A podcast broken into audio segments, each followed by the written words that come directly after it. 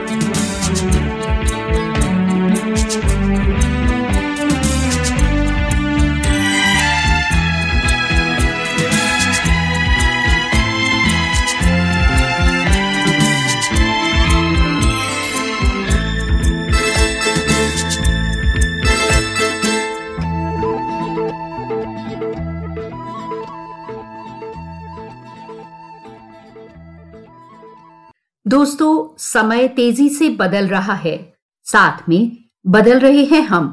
इतिहास दुनिया और समाज में हो रहे बदलावों को लगातार दर्ज करता रहा है। भारत में महिलाओं की स्थिति तेजी से बदलती रही है, लगातार बदल भी रही है।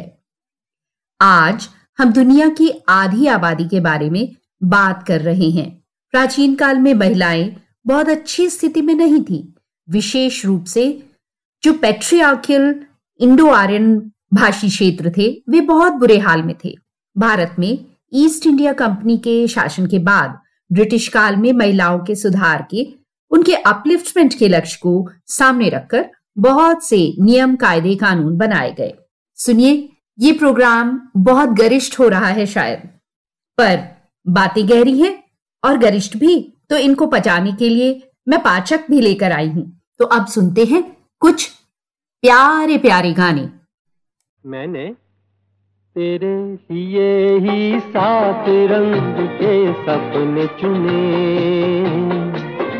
सपने सुरीले सपने, मैंने तेरे लिए ही सात रंग के सपने चुने,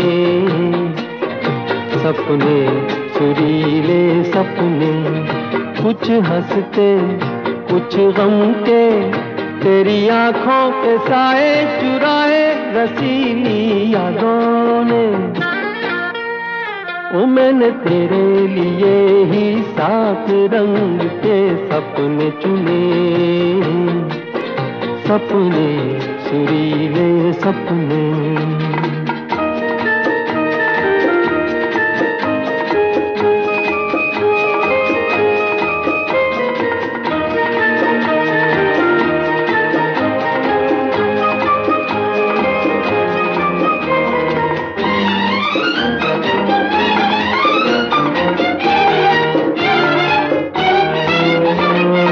छोटी बातें, छोटी छोटी बातों की है यादें बड़ी, भूले नहीं बीती हुई एक छोटी घड़ी। छोटी बातें, छोटी छोटी बातों की है यादें बड़ी, भूले नहीं बीती हुई एक छोटी घड़ी।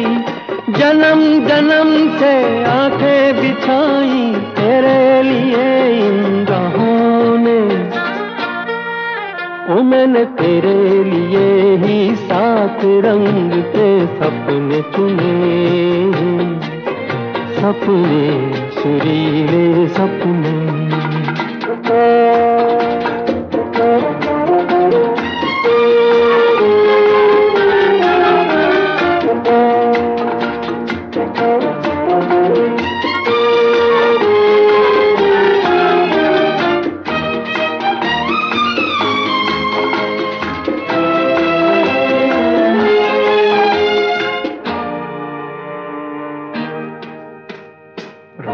भोले भाले दिल को बहलाते रहे, तन्हाई में तेरे ख्यालों को सजाते रहे। भोले भाले, भोले भाले दिल को बहलाते रहे, तन्हाई में तेरे ख्यालों को सजाते रहे। कभी कभी तो आवाज देकर मुझको जगाया ख्वाबों ने। ओ मैंने तेरे लिए ही सात रंग के सपने चुने।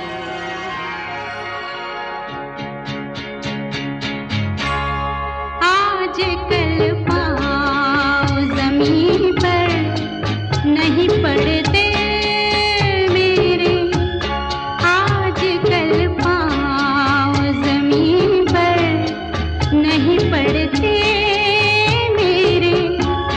बोलो देखा है कभी तुमने मुझे उड़ते हुए, आज कल पाँव जमीन पर नहीं पड़ते मेरे।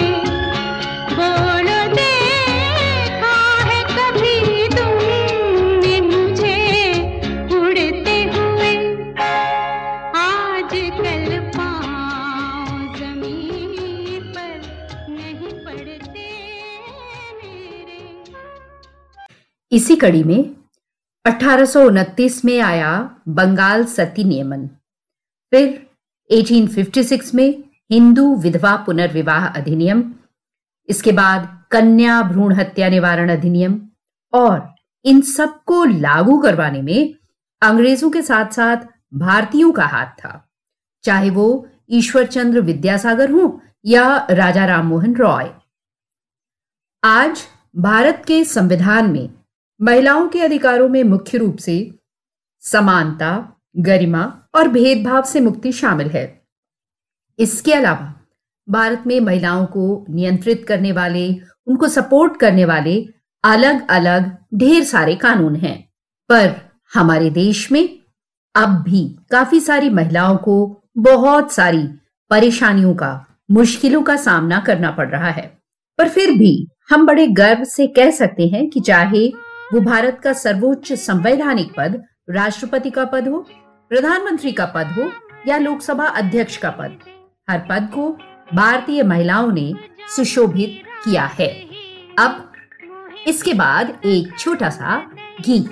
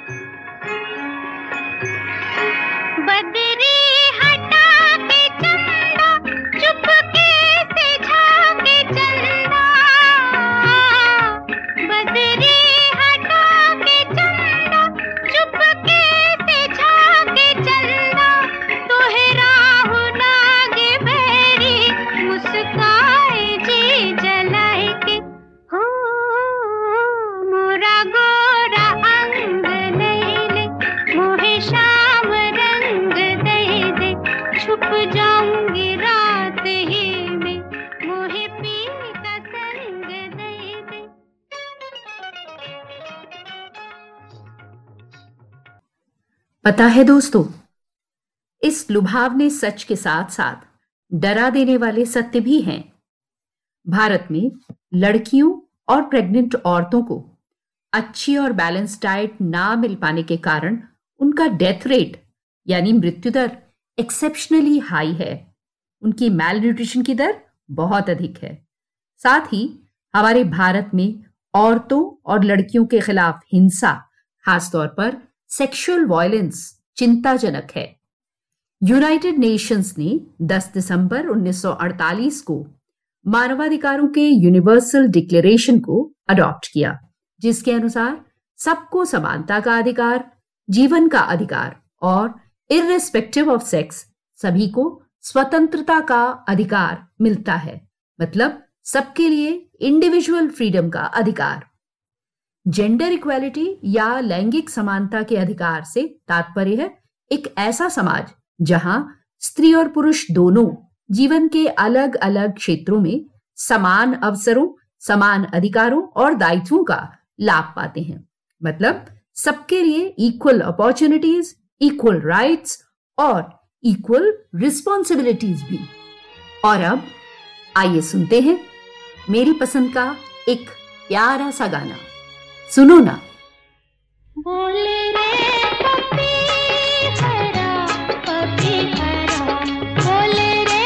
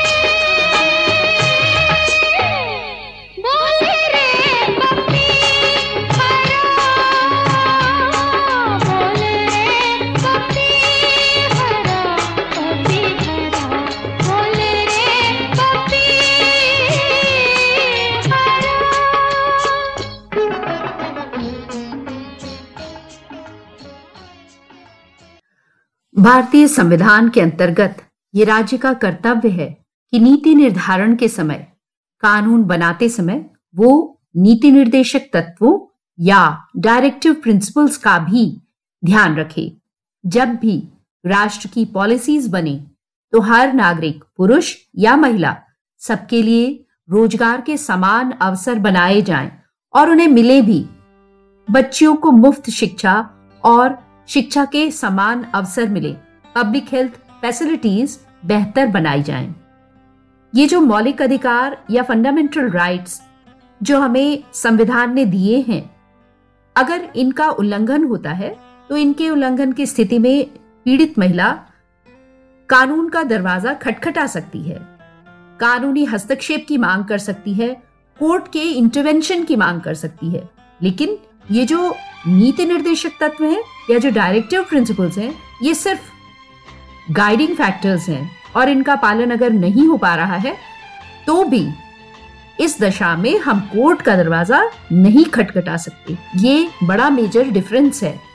बातें बहुत सी हैं सुनने सुनाने के लिए, पर आगे बढ़ने से पहले आइए सुनते हैं मेरी पसंद का एक और गाना। सुनो ना, तेरे बिना जिया जाए ना, तेरे बिना जिया जाए ना, तेरे बिना जिया जाए ना, तेरे बिना जिया जाए ना, बिन तेरे तेरे बिन